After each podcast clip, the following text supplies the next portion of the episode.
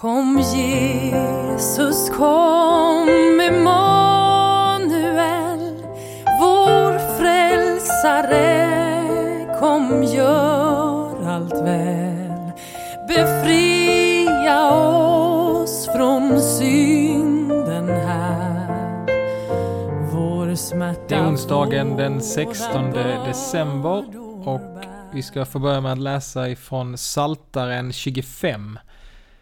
Ifrån vers 16 så står det så här. Vänd dig till mig, var barmhärtig. Ty jag är ensam och betryckt. Lindra mitt hjärtas plåga. För mig ut ur mitt trångmål. Tänk på mitt lidande och mitt betryck och förlåt mig alla mina synder. Se på mina fiender, så många de är, så hetska i sitt hat. Rädda mitt liv, befria mig. Svik mig inte, jag flyr till dig. Låt oskuld och redlighet bevara mig, ty jag hoppas på dig. O Gud, befria Israel från all dess nöd. Och så läser jag från Jesaja, det nionde kapitlet. Och det står det så här. Till folk som vandrar i mörkret ser ett stort ljus. Över dem som bor i mörkrets land strålar ljuset fram. Ty ett barn har fötts, en son är oss given. Väldet är lagt på hans axlar och detta är hans namn. Allvis härskare, gudomlig hjälte, evig fader, fredsfurste. Väldet ska bli stort, fredens välsignelser utan gräns, för Davids tron och hans rike. Det ska befästas och hållas vid makt med rätt och rättfärdighet nu och för evigt. Herren Sebaots lidelse skall göra detta. Låt oss be tillsammans.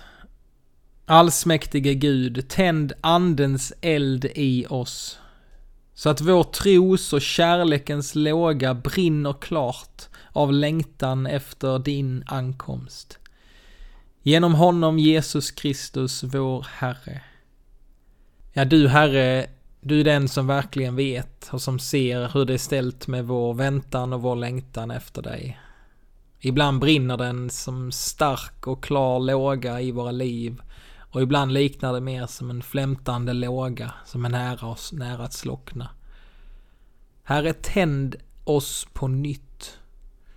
Och låt det ständigt ljuda i vårt innersta att du kommer. Du vill komma oss till mötes. Gör oss uppmärksamma på de tecken som säger att din dag är nära. Herre, vi vill ta ditt ord på allvar, du som sa att saliga är de tjänare som deras Herre finner vakande när han kommer.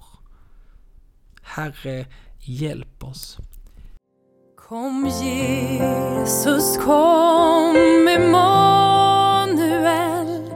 vår frälsare, kom gör allt väl. Befria oss från synd smärta, våra bördor.